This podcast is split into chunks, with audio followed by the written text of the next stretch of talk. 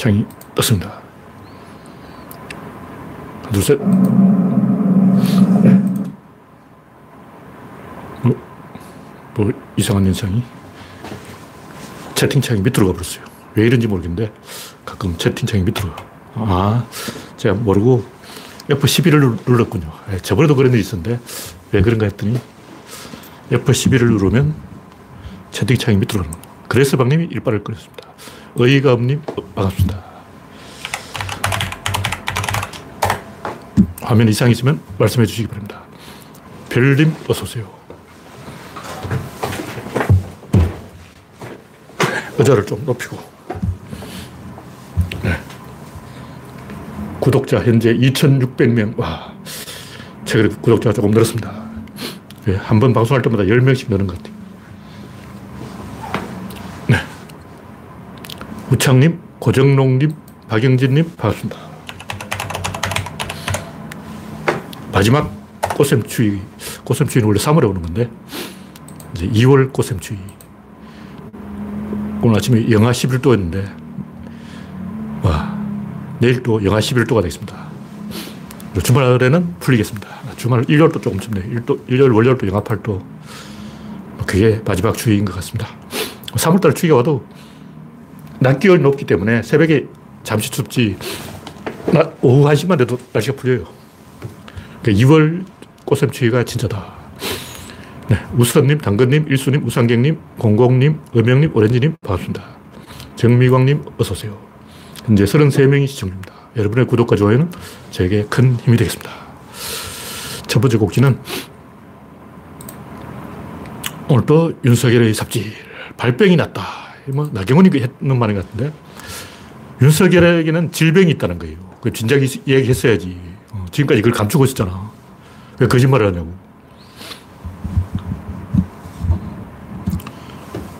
네. 하여간 질병 때문에 서 있지도 못하는 인간이 무슨 유세를 한다고. 발, 발, 발만 이상한 게 아니고 분갈도 좀 이상한 것 같아요. 그리고 발이 안 좋다고 해도 그 의자에 올리는 게 뭐냐고. 그게 미친 거지. 어. 스타군에도 무슨 뭔가 있어. 어. 항상 적발을 한 거예요. 적발 안 한 정상적인 사진을 내가 본 적이 없어. 제, 아직까지 적발하고 있는 것은 뭔가 병이 있는 거예요. 아마 술을 너무 많이 먹었어. 하여튼 건강하지도 않은 사람이 유서도 안 하고, 선거운동도 안 하고, 그냥 이준석한테 다 맡겨놓고 아직도 술 먹고 다니는 것 같아요. 진짜 성의 없는 아저씨야. 이런 사람은 언론이 융단 폭격을 해서 박살을 내야 되는데, 언론이 다 저쪽 편이니까 답이 없는 거죠. 네, 다음 곡지는, 네, 송진영님, 박명희님, 오렌지님, 킬빌님, 장하, 정암장원님, 올리원님, 박영진님, 와예치님, 반갑습니다. 현재 사십팔 명이 시청 중입니다. 내 일을 엿바꿔. 와, 윤석열이 내 일을 바꿔, 바꿔버리겠다는 거야. 와, 내 일자리를 뺏어가겠대. 엄청난 얘기인데, 엄청난 폭탄을 던졌어요. 내 일을 바꾸는 윤석열. 네 일을, 와, 네 일이나 바꾸라고. 와, 남의 일을 바꾸라고 그래. 응? 내 일을 마음대로 엿바꿔 먹어버린 거야. 응? 일, 일자리를 바꿔서 사람들 일자리를 뺏겠다는 건지. 하여튼 제가 하는 얘기는 뭐냐면, 공허한 말을 하는 건 거짓말이에요. 좌파들이 욕먹는 이유가 뭐냐면, 뭐 개소리를 하니까 그렇지. 솔직하게 뭐 성찰이고 어떻고 진정성이 어떻고 생태가 어떻고, 이거 글자 배운 사람 이런 말을 하면 안 돼요. 우린 적어도 초등학교 육 년, 중학교 삼 년, 고등학교 삼 년, 어? 대학교 사 년, 십육 년씩 배웠잖아. 십육 년씩 배운 사람이 생태, 명태, 동태, 연병하고 있네. 유기농, 뭐. 단어가 문제 있는 게 아니고, 제발 말이 되는 소리를 좀 하자, 이거예요. 뭐, 진정성, 성찰. 진짜 놀고 있네, 놀고 있네, 진짜. 뭐, 그런 단어도, 그, 뭐, 의미는 있어요. 근데, 그게 이데올로기화 되면 굉장히 피곤한 거예요. 혁명, 좋지. 혁명이 뭐냐? 아무도 몰라. 혁명이 뭐지? 아는 사람이 없어. 막연한 구호, 이상주의. 뭐가, 내세 천국하고 똑같은 거예요. 천국이, 천국이 어디냐고, 뭐, 어쩌겠다는 거죠. 난 남부 동네 안 가는데 왜 남부 동네 자꾸 가는 거예요. 구체적인 걸 예를, 육하원칙에 맞게. 물론, 그, 생태주의자가 하는 얘기도, 비건들이 하는 얘기도 전 납득을 해요. 납득을 하는데 말을 그따위로 하면 안 되지. 글자를 배웠으니까. 초등학교 못 나온 사람 그런 말 해도 돼. 그냥 우리는 글자를 배웠잖아. 우리는 적어도 중학교는 다 나왔잖아. 말을 똑바로 하자고. 이번에 전쟁한다는 것도 전쟁이라는 단어가 있기 때문에 하는 말이에요. 구체적으로 뭘 어떻게 하겠다는 거예요. 우크라이나를 저, 정복하려면 최소 삼백만 명이 필요해요. 그 다음 정복한 다음에 어쩌겠는데. 정복하면 다른 나라들이 가만히 있나. 십삼만 명 가지고 러시아에 삼백만 대군이 없어요, 지금. 그리고 전차를 가지고 돌격하는 것은 이 차 대전 때 이야기야. 지금 이미 전술이 다 바뀌었기 때문에 지금 아파치 헬기 한 대가 전차 오십 대를 잡아요.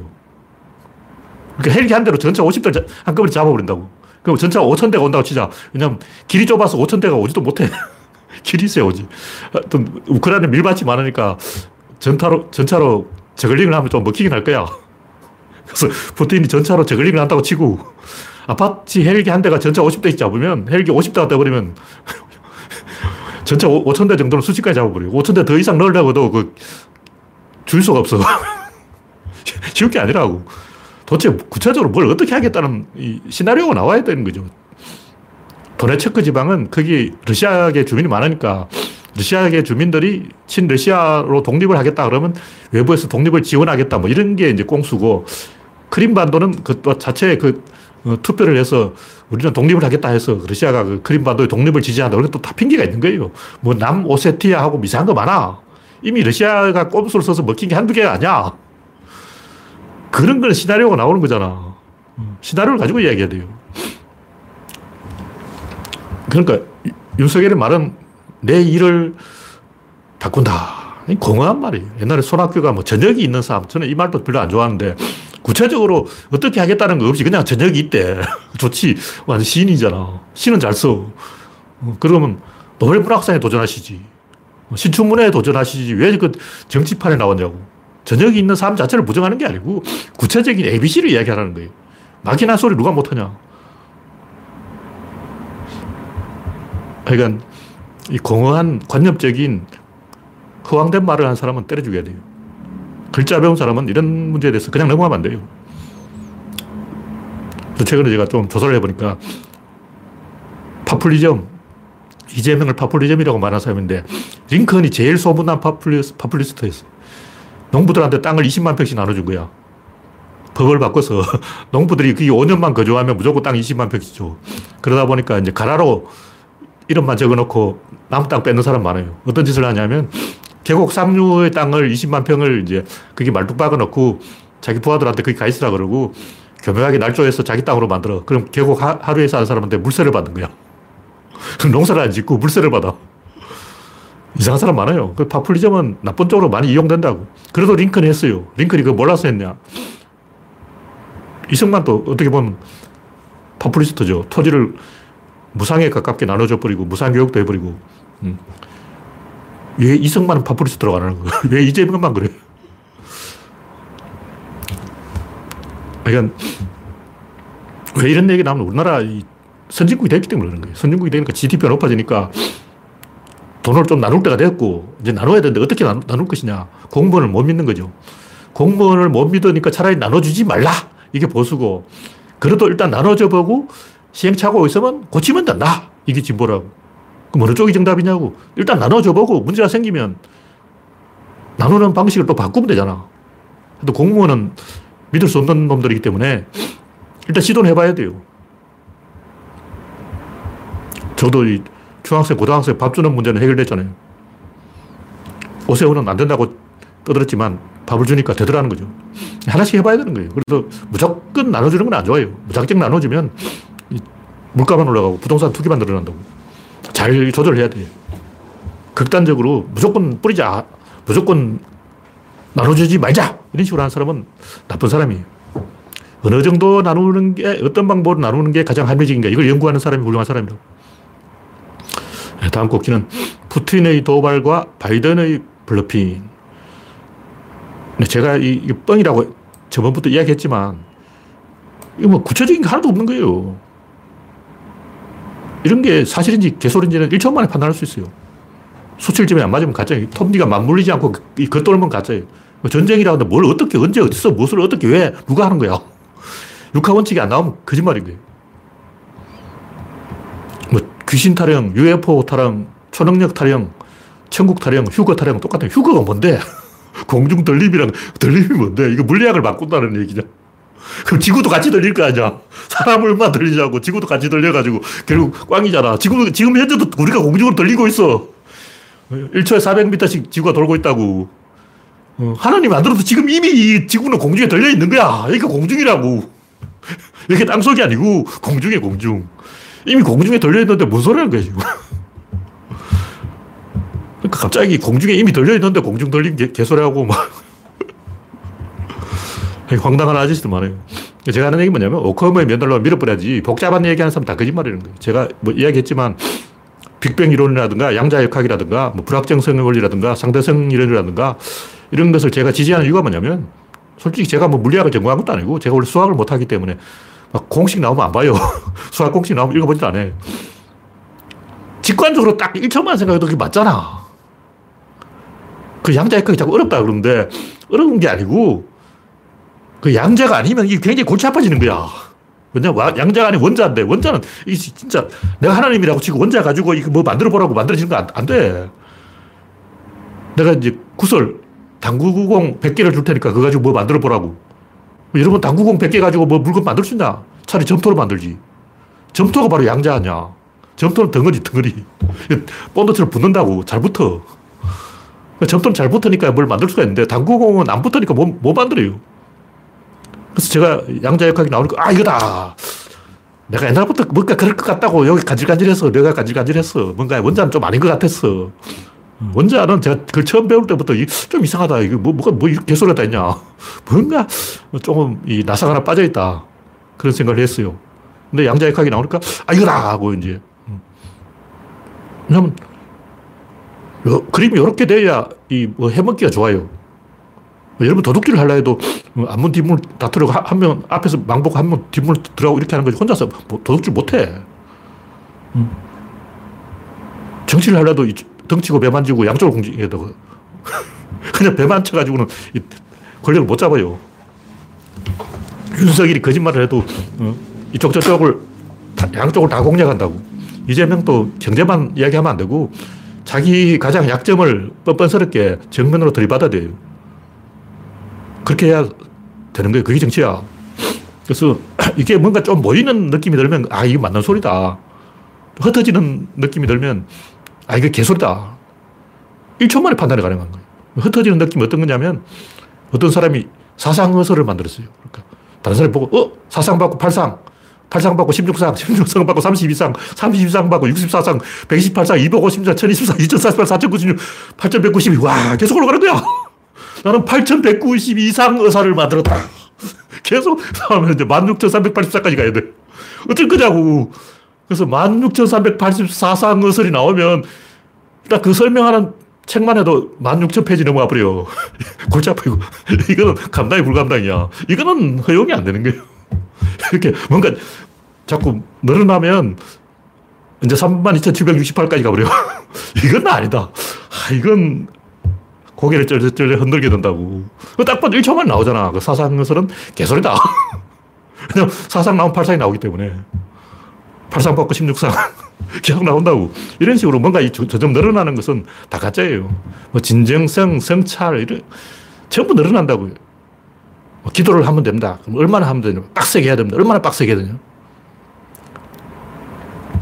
조영기 목사는 세 시간, 네 시간 동안 새벽 네 시에 일어나서 비슷합니다! 하고 악을 쓰고 기도하는 거예요. 그냥 기도 안 해. 막 자기 자식을 쭉 패고 마누라 쭉 패고 나는 새벽부터 세 시간 동안 통성 기도를 하는데 너 뭐하고 처자고 있냐 하고 막 자식을 구둣발로 차고 자식까지 다 끌어내가지고 다 무릎 꿇어 해가지고 막 믿습니다. 이러고 막 악을 쓰고 기도하는 거예요. 그럼 다른 사람이 그 얘기 듣고 어, 나는 그럼 열 시간 기도. 난 새벽 두 시에 일어나서 어, 점심시간까지 기도해버릴 거야. 그럼 나, 어떤 사람은 이제 나는 사십팔 시간 연속 기도. 이런 식으로 계속 숫자를 올리는 거예요. 김성근 감독을 제가 싫어하는 이유가 이런 식으로 계속 양을 올려요. 골치 아파요. 김성근 감독이 선수들을 얼음으로 처박아버려요. 다른 선수는 그러면 시베리아 호수로 처박아버려요. 난 바이칼호로 처박아버려요. 그러다 이제 북극까지 간다고. 골치 아파요. 이런 식으로 뭔가 점점 이 양이 늘어나는 것은 절대 하면 안 돼요. 그거는 딱 봐도 거짓말이야. 거짓말 알아내기 굉장히 쉬워요. 그 뒤로 뭐 줄줄 따라오는 건 다 거짓말이에요. 근데 사람들이 그걸 모르는 것 같아. 또 귀신이라고 하면, 그럼 귀신은 어느 집에 사냐? 귀신은 밥을 먹고 사냐? 똥을 싸냐? 귀신은 초등학교 다니냐? 이런 얘기가 나오잖아. 그러니까 뭔가, 으아, 귀신은 골치 아파. 이런데 사람들이 귀신 얘기를 하면서 막 명랑한 표정을 짓고 이렇게 살짝 살짝 웃고 있는 거야. 내가 환장하겠어. 나 천국 가면 남의 동네 가서 또 인사해야 되고, 새로 친구 사귀어야 되고, 내가 못생겼는데 천국 가도 못생기면 어쩔 거냐고. 응. 천국 가도 아스퍼거고, 장애인은 천국 가도 장애인이냐? 이렇게 굉장히 골치 아프면, 아, 천국은 골치 아파 하는데 사람들은 막 생글생글 웃고 있는 거야. 난 천국 가면 또 어떻게 거기 또 저, 천국 언어를 배워야 될 거냐? 지구에서 한국어 쓰다가 천국어 배우고, 와, 골 때렸나? 난 도, 도저히 천국에 적응할 자신이 없어. 근데 사람들이 막 생글생글 웃고 있는 거야. 아무도 걱정을 안 해.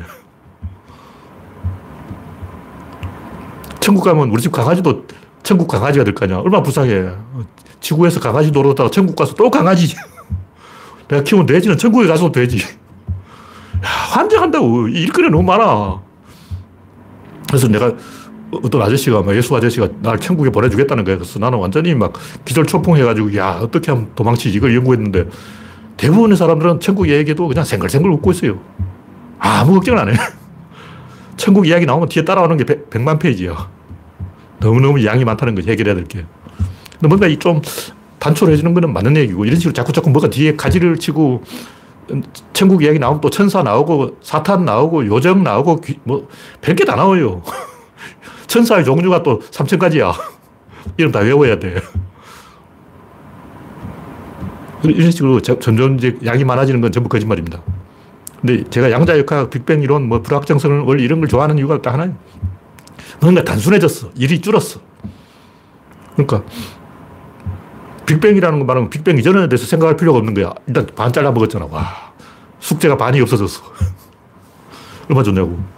이런 식으로 뭔가 좀 단순화되는 거는 좋은 거고, 성찰, 노력, 뭐 정신력 이런 거는 복잡해지는 거예요. 골치 아파. 안, 안 좋은 거예요. 이거 일 초만 알 수 있어.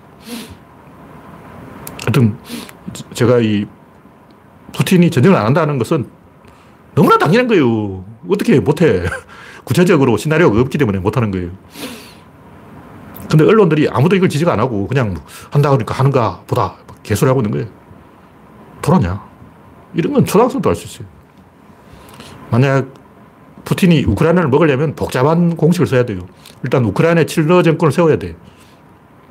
그럼 칠러 쿠데타를 하게 만들어야 돼. 사전 정치 작업을 해야 된다는 거죠. 다음 꼭지는 문학에는 진보다. 문학에서 이재명 지지선을 하는데 윤석열 지지하는 사람도 좀 있는 거예요. 근데 문화라는 게 본질의 진보예요. 왜냐하면 문화라는 게 뭐냐고. 인간의 사회적 본능을 충족시키는 겁니다. 왜 사회에 나오면 그 사회주의 아니야. 벌써 진보하냐. 그 문화라는 게 본질에서 진보성을 가지고 있다. 보수 문화라는 건 없어요. 보수는 그 자체로 반문화라고. 혼자 살겠다는 것은 문화가 아니죠. 문화를 우리가 왜 하냐면 인간이 사회적 동물이기 때문에 낯선 사람하고 적응을 해야 돼요. 흑인 처음 보면 다 무서워요. 나도 초등학교 때 흑인을 처음 봤을 때 막 와, 무서워서 어떻게 저럴 수가 있지. 내가 뭐 잘못 본 게 아니냐. 눈 비비고 다시 봤어요. 막 비비고. 그러니까 처음 보는 낯선 사람에 대해서 적응이 안 되면 괴로운 거예요. 그거 당연한 거지.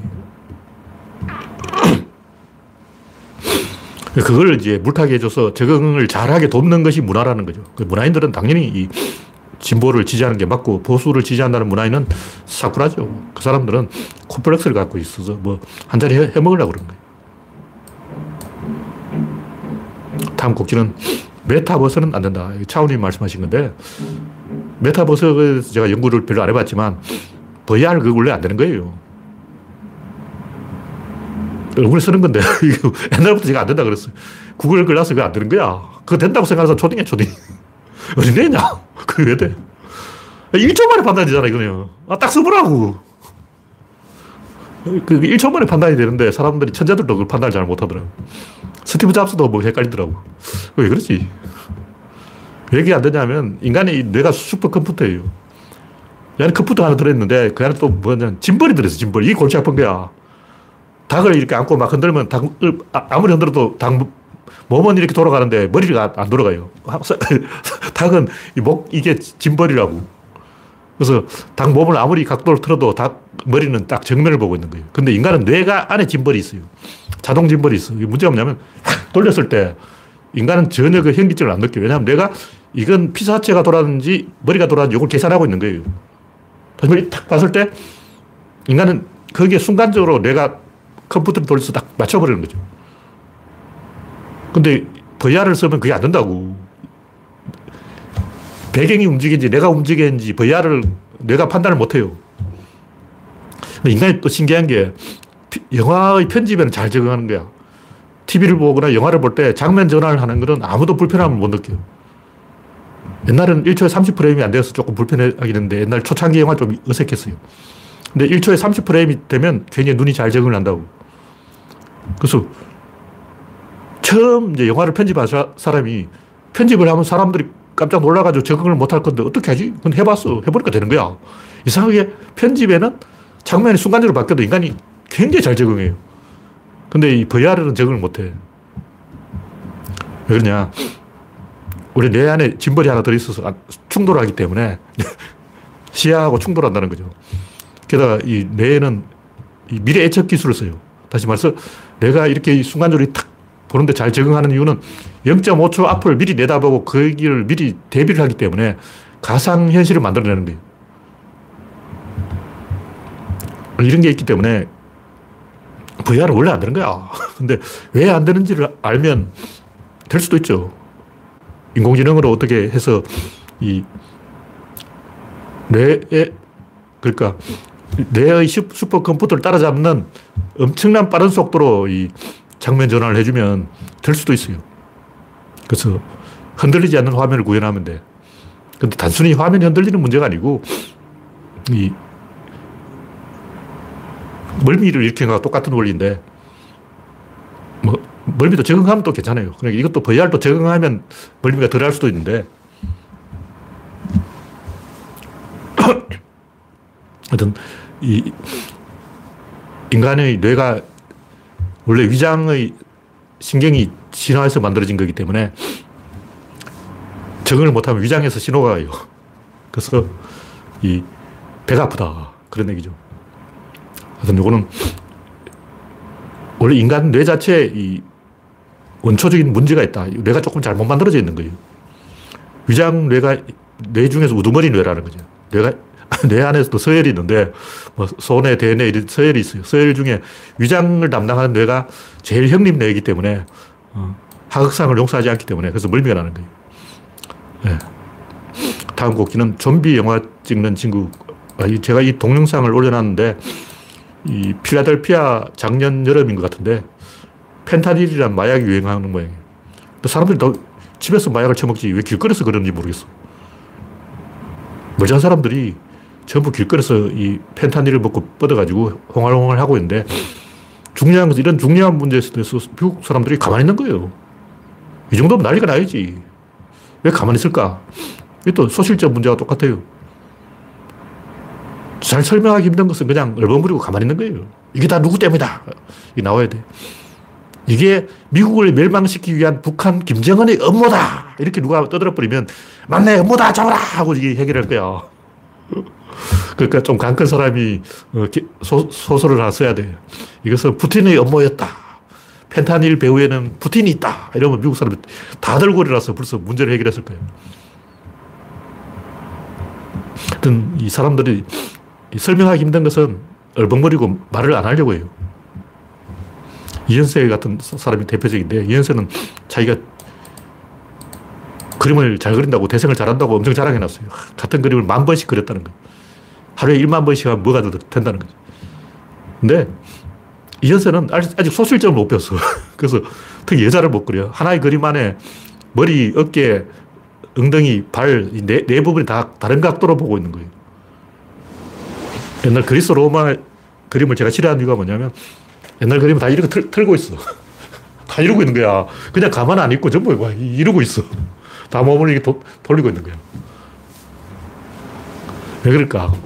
여러 가지 이유가 있겠지만 그 이유 중에 하나는 그렇게 해놓으면 좀 덜 뻣뻣하게 보이는 거예요. 그래서 좀 더 잘 그린 것처럼 보여요. 그럼 이렇게 쓰면 뭔가 어색하고 답답해 보이기 때문에 이러고 있는 거예요. 중국 그림 보면 또 등을 많이 그려요. 다 사람들이 등을 돌리고 있어. 그러니까 뭐 관우 장비 이런 그림 있잖아요. 그걸 정면으로 보고 서 있으면 되지. 다 이러고 있는 거야. 왜 등을 그리자고. 누가 궁뎅이 보여달랬나? 이런, 이런 것은 쪽팔리는 거예요. 쪽팔리는 거예요. 당당하게 지적을 해야 돼요. 하여튼 우리는 이제 그리스 로마의 그 고전 회화들이 다 최고다 이렇게 생각하지만 제가 보기에는 최고가 아니에요. 수준 떨어지는 거야. 여기 이집트 부자하고 똑같아. 이집트 부자 다 이러고 있잖아. 네, 다음 곡지는 오자병법과 바실리오스 이 세. 이렇게 발음하겠는데 바실리오스 이 세. 이 검색해보니까 이 사람이 잘 안 나오더라고요. 요 하나밖에 없어. 이 사람에 대한 뭐 자세한 내용은 안 나오고 인기가 별로 없는 황제였어요. 근데 제가 이야기하는 거는 이 사람이 오자병법을 실천한 사람이다. 일시적인 용맹, 뭐 번뜩이는 기책 이런 걸 인정 안 하고 개인의 무력은 냉소하고 집단의 하나된 힘, 아, 이거죠. 집단의 하나된 힘, 이거 로마 군단의 힘이라고. 군대 전체를 하나의 기계처럼 정밀하고 일사불란하게 움직이도록 하고 적군을 확실하게 격파하는 것. 이게 이순신 장군의 사적생, 생적사, 오자병법이에요. 압도적인 힘으로 압도적으로 박살내버려야지. 속임수로 이기는 것은 전투에 이기고 전쟁에 지는 거예요. 그리고 눈이 오나 비가 오나 묵묵하게 병사들과 같이 음식을 먹고 같은 군복을 입고 함께 야전에서 굴렀다. 아, 이것도 또 오자가 실제로 했던, 실천했던 내용이에요. 현장에 있어야 오자병법이지 뒤에서 천리 밖에서 속임수로 막 작전을 어떻게 한다는 전부 개소리. 대부분 이 패배한 전쟁을 보면 천리 밖에서 작전을 한다고. 제가 제일 싫어하는 제갈량. 제갈량의 정책은 작전 항상 실패해요. 왜냐? 현장에 안 가거든. 위원이 하는 말이 오히려 맞고 제갈량이 하는 말은 다 틀린 거예요. 현장에 안 가봐서, 안 가보고 막 속한테 너 저기 가서 막아라 그러고. 제갈량이 거기 가봤냐고. 안 가봤잖아. 가보지도 않고 마소가 너는 저기 가서 막아라. 개소라고 했네. 제갈량같이 현장에 안 가고 뒤에서 껍적거리면 백 퍼센트 실패합니다. 삼국지 소설이 가장 잘못된 게 뭐냐면 유지를, 유비를 바보 만들어 놓고 제갈량을 천재 만들어 놓은 거예요. 제갈량 천재 맞아요. 천재는 맞는데 군사 천재는 아니야. 제갈량 천재 과학자지, 기술자지, 이 관료지, 전쟁 기술자는 아니에요. 오히려 유비가 훨씬 더 전쟁을 잘했어요. 유비가 자기가 직접 지휘한 전투에서 진 전투가 별로 없고 쳤을 때도 병력이 약해서 진 거지 병력이 우위인데 진 건 거의 없어요. 유비는 많은 군대가 있으면 이겨요. 근데 제갈량은 한번 하나도 보여준 게 없죠. 첫 번째 이 북벌을 나갔을 때 그때가 이길 수 있는 타이밍인데 멍청한 오판을 해서 제가 봤을 때는 그 제갈량의 전략이 완전히 틀린 거예요. 하나부터 이렇게 다 틀렸어. 그걸 뭐 제가 삼국지 전문, 전문가도 아닌데 하나하나 짚어줄까? 요, 요건 요렇게 틀리고 저건 저렇게 틀리고 다 짚어줄까 하다가 귀찮아서 안 했는데 제갈량이 첫 번째 북벌에서 잘못된 판단 열 가지 이렇게 하나하나 다 지적을 할 수 있어요. 하여튼 오자병법은 다 맞는 이야기고 확실한 힘의 우위를 이룬 다음에 이길 수 있는 상황에서 이기는 게 최고예요. 네. 다음 곡지는 인간의 길. 이거 최근에 좀 업데이트를 해놨는데 옛날하고 보다 양을 제가 확실히 늘려놨어요. 하여튼 이간힘 적은데 사람들이 그걸 잘 판단을 못하는 거예요. 저는 원자론을 처음 배웠을 때, 이거 아닌데? 아니잖아. 아니라고. 근데 이, 이게 아니라는 걸 알겠는데, 그럼 이건 뭐냐? 그걸 잘 설명을 못 하겠는 거예요. 원자론 틀렸다는 건 백 퍼센트 이건 확실한 거죠. 근데 어디서가 어떻게 틀렸는지 이걸 나한테 물으면, 뭔가 아니잖아. 소실점하고 똑같은 거. 소실점이 뭐가 안 맞잖아. 야, 봐, 틀렸잖아. 이거 아니잖아. 이걸 말로 설명하기 힘들다고. 어. 특히 우리나라같이 들판에서는 소실점을 설명하기 힘들어요. 서양은 벽돌 건물이 많으니까 설마 우리는 시골끼리 꼬불꼬불해서 소실점을 설명할 수 있는 도로가 없어. 도로가 없어. 그래서 근데 뭐 양자역학이라든가 뭐 상대성이론이라든가 전부 이렇게 모아져요. 이렇게 한 방향으로 모아지면 아 여기 정답인 거야. 그게 중요해. 방향이 중요하다고. 흩어지면 아닌 거야. 그게 뭐냐. 그러니까 제가 캐릭터 이야기할 때 항상 이야기해요. 평면적인 캐릭터 하면 안 되고 입체적인 캐릭터. 동키호테. 좀 착한데 흉악하다. 뭐 이런 식으로. 개구쟁인데 뭔가 또 그 반대로 어, 순수하다. 뭐 이런 식으로. 항상 이중적인 얼굴로 가야지. 둘을 사나이로 가야지. 얼굴이 한 개면 답이 없어요. 그럼 결론을 못 내. 그러니까 영화라는 것은 어떤 주인공이 의사결정하는 걸 보여주는 거예요. 그럼 막 고민을 하다 죽느냐 사느냐 그것이 문제라다 하나를 딱 결정을 해야 되는 거예요. 그러면 그걸 결정할 수 있는 소설을 미리 갖고 있어야 돼요. 근데 두 얼굴의 사나이가 아니고 한 얼굴의 사나이면 그 의사결정을 못 해요.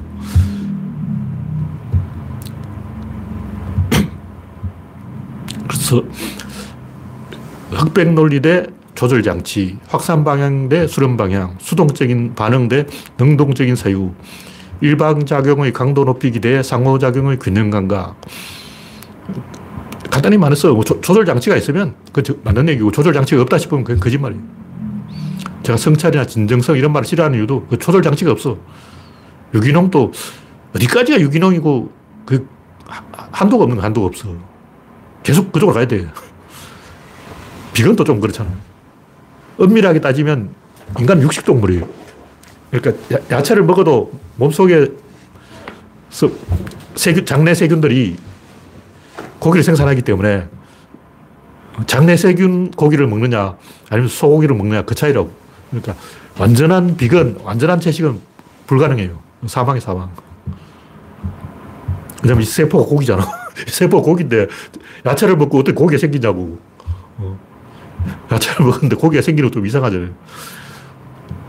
당분을 먹었는데 그 당분을 장 속에 있는 융털 속에 숨어있는 장내 세균들이 그 당분을 소화시키고 먹고 사는 거예요. 그 장내 세균들이 위산에 소화돼서 고기가 생기는 거예요.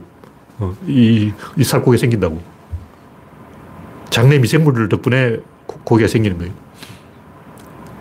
그런 식으로 어느 한 방향으로 계속 가는 것은 틀린 거예요. 그래서 결국 방향전환을 해야 되는데 방향전환을 사람들이 잘 못하더라. 이거 아니면 이건데 이거 아니라는 걸 이야기해줘도 이거를 못, 이걸 못 찾는 거예요. 왜 그러냐. 핸들을 쥐어야 되는데 핸들을 쥐려면 방향전환을 하려면 이 핸들을 통과해야 돼요. 그냥 방향전환하는 게 아니고 클러치를 밟고 기어를 바꾸고 그 다음에 방향전환한다. 클러치가 없어. 그럼 방향전환 못하는 거야. 이미 가속도가 걸려있는데 달리는 호랑이 턱에서 뛰어내릴 수가 없어요. 그래서 내가 실험 선수다. 삿발을 잡았어요. 기술을 걸려면 이걸 놔야 돼. 잡치기. 이걸 탁 채려면 이걸 삿발을 놔야 되는데 놓는 순간 내가 아웃된다고. 놓는 순간 죽는 거야. 그러니까 이 잡은 걸 놓지 못하기 때문에 기술을 못 거는 거죠. 그럼 어떻게 하냐. 미리 힘의 중심을 옮겨놔야 돼. 그러니까 일 층이 평면이고 이 층이 입체인데 평면에서 입체로 갈아타려면 이 층에다가 미리 예비대를 받쳐놔야 돼요. 그러니까 이 층에서 일 층으로 내려와야 된다고. 왜냐면 질, 입자, 힘, 운동량인데 양에서 운동으로 못 가요. 못 가. 이, 이쪽이 아니면 이쪽이다. 근데 이쪽이 아닌데 이쪽으로 못 가는 거예요. 그럼 어째 처음부터 여기서 시작해야 돼. 여기서 시작해서 계속 내려와야 돼. 그래서 여기서 싸우다 안 되면 올라가고 여기서 싸우다 안 되면 올라가고 계속 올라가야 되는데 처음부터 여기를 확보해놔야 된다는 거죠. 그래서 내가 군대라고 치고 진을 친다고 칠 때 뒤에 후퇴할 길을 미리 만들어 놓고 적군은 그쪽으로 유인해야 된다고. 뒤에 예비대를 숨겨놓고 후퇴하는 척 하면서 적군을 유인해야 되는 거죠. 이괄의 난 때 이제 무학재에서 광군하고 붙었는데 이괄이 먼저 서울을 점령했어요. 그래서 이괄을 토벌하러 오는 광군을 이제 무학재에서 막는데 모래바람이 심하게 부는 거예요. 그때 이 이괄은 일본군 출신 조총수 수백 명을 데리고 있었기 때문에 이괄이 더 유리했다고. 더 고지에 진을 친 거예요. 높은 쪽에서 내려 낮은 쪽으로 사격을 하면 이긴다고. 이기려고 하는데 바람이 막 부는 거예요. 그래서 태장 깃발을, 숫자기를 백 미터만 뒤로 옮기려고 했는데 백 미터 옮기다가 군대가 와야 돼서 계속 밀려버린 거예요. 그럼 그때는 어떻게 했냐. 뒤에 미리 예비대를 받쳐놔야 돼요. 예비대를 받쳐놓고 예비대와 교대하면서 후퇴를 해야 돼요. 그냥 후퇴하면 안 돼. 항상 그런 식으로 미리 그 다음 단계를 대비해놔야 돼요.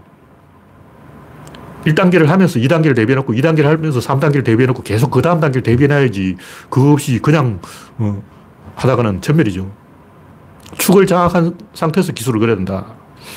그런 얘기죠. 이 정도로 이야기하고 마지막 이야기는 입자냐 파동이냐. 벌써 다 한 얘기긴 한데 제가 이제 구조론을 처음 아이디어를 낸 것은 아주 어릴 때 했어요.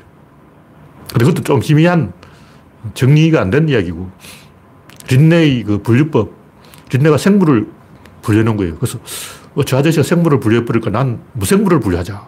무생물을 분류하다가 구조론의 질, 입자, 힘, 운동량을 만든 거예요. 근데 이것만 가지고 좀 약하다고. 그냥 분류 하나만 가지고 이야기하는 건 좀 이상하지. 린네가 생물을 분류했으니까 아, 나도 무생물을 분류해봤습니다. 그럼 누가 분류하라 그랬나? 안 물어본 걸 왜 해? 누가 너한테 그거 하라 그러냐고. 그래서 나도 뭔가 좀 더 핵심을 잡아야 되겠다. 그냥 이 분류법만 가지고 구조론이다 하는 건 좀 어색하다. 뭔가 확실한 게 없냐? 노벨상 받을 만한 게 없냐? 이걸 연구하고 있었어요. 근데 조생 선생님이 제논의 꾀변을 논파하면 노벨상을 준다는 거야. 근데 이건 꾀변은 다 옛날에 이 수학자들이 다 해결한 거고 꾀변이 중요한 게 아니고 제가 크기가 뭐냐 이걸 생각해 봤던 거예요. 아킬레스가 거북이를 추월하려면 아킬레스와 거북이 가장 가까운 점을 지, 지나야 되는. 근데 그 점이 없어. 그 점은 존재하지 않는 거예요. 가장 작은 크기, 우주에서 가장 작은 크기라는 건 없는 거예요. 없는 거예요. 그게 어딨어. 우주에서 자, 가장 작은 크기 없다는 것은 원자가 없다는 얘기죠. 원자가 없으면 어떻게 우주가 있냐고. 원자가 있어도 골치야. 그래가지고 이 우주를 건축하려면 접착제가 없어요. 당구공 가지고 이 건물을 못 짓는 거예요. 어떻게 해야 되냐. 그래서 이 크기라는 것은 결국 에너지의 방향전환을 이야기하는 거예요. 그러니까 질량이라든가 뭐 밀도라든가 부피라는 게 뭐냐. 에너지가 방향을 몇 번 바꾸느냐. 그걸 가지고 이야기하는 거예요. 근데 방향을 바꾸려면 이렇게 아다리가 돼야 돼요. 오십 도 오십을 딱 맞아야 된다고. 뭐냐면 이걸 지렛대로 삼아서 이걸 바꾸는 거예요. 그러면 이것이 방향을 바꾸려면 이게 오십이면 이것도 오십이라 돼. 이게 오십인데 이게 십이면 방향전환이 안 돼요. 그러니까 주파수가 안 맞으면 방향전환이 안 되는 거예요. 안 되면 어떻게 되냐. 될 때까지 기다려야 돼요. 그게 양자라고. 양자역학이라는 게 에너지가 방향전환을 할 수 있는 조건을 갖추는 데는 텀이 필요한 거예요. 그러니까 일정한 조건에서 방향이 전환되지 그 조건이 안 맞으면 방향전환을 못 한다는 거예요. 결국 크기라는 것은 에너지의 방향전환 횟수다. 일정한 지역 안에서, 위치 안에서 에너지가 방향을 백 번 바꾸면 질량이 백인 거예요. 근데 방향전환 가지고 모든 걸 설명해야지 그냥 질량, 이런 막연한 게 질량이 뭔데? 뭐가 질량이라는 거야? 결국 이 궁극적으로 이 에너지의 방향전환 이걸 가지고 설명하면 공간, 시간 이미 다 설명됐어. 시간이란 말도 그래. 급변한 과학자들은 시간이란 말을 쓰는데 그 단어를 쓰면 안 돼요. 시간이 아닌 건 아닌데. 시간 맞아, 시간 맞는데. 시간이라는 게 과학 용어냐고. 시간이라는 것은 우리가 그냥 관념적으로 막연하게 하는 얘기지 그 과학 용어가 아니에요. 변화라고 해야 돼. 그러니까 에너지가 일정한 조건에서 한 방향으로 진행할 때 물리적으로 최소 이 방향을 전환할 수 있는 횟수가 정해져 있다고 치고 그게 이제 광속이라고 치고 그 광속이 시간이라는 건 뭐냐면 물질은 에너지는 아니, 빛은 입자인데 입자가 왜 입자냐고. 반작용을 할 수 있어야 입자인 거예요. 그런데 이 빛은 계속 직진을 한다는 거죠. 그러니까 직진을 하, 하는 동안만 외부에서 이걸 때려서 맞출 수가 있지. 빛을, 빛을 멈춰 세우는 순간 그것을 이 반작용을 한다는 것은 불가능하다는 거죠. 그래서 진행이란 조건에 한해서 빛이 빛의 성질을 가질 수가 있다. 그걸 시간이라고 그러는 거예요. 그러니까 에너지가 방향을 바꿀 때 반드시 거치한 조건, 그 조건 자체가 공간이고 그걸 외부로 드러나게 하면 그게 시간이에요. 그러니까 무슨 얘기냐면 전자가 이 안에서 그냥 가만히 있는 게 막 뜨고 있다고. 근데 우리 눈에 안 보이잖아요. 안에서 여기 돌고 있는지 까불고 있는지 놀고 있는지 알게 뭐야. 파워볼하고 똑같은데 파워볼이 이렇게 이 알피엠을 걸어주면 안에서 웅 하고 소리가 나요. 진동을 하는데 뭐 멀리서 다른 사람이 보면 저게 정지해 있는지 안에서 돌고 있는지 모른다고. 근데 만져보면 힘이 팍 느껴지니 팍 친, 친다고. 이 파워볼 건드리면 팍 쳐요. 이렇게 팍 치는 거 어! 깜짝 놀라는 거죠. 그러니까 변화가 내부에 갇혀 있으면 그게 공간이고 밖으로 드러나면 그게 시간인 거죠. 내부에 갇혀 있다는 건 그냥 방향 전환했다고 또 방향 전환하는 거예요. 계속 반복이 이러고 있는 거예요. 떨고 있다고.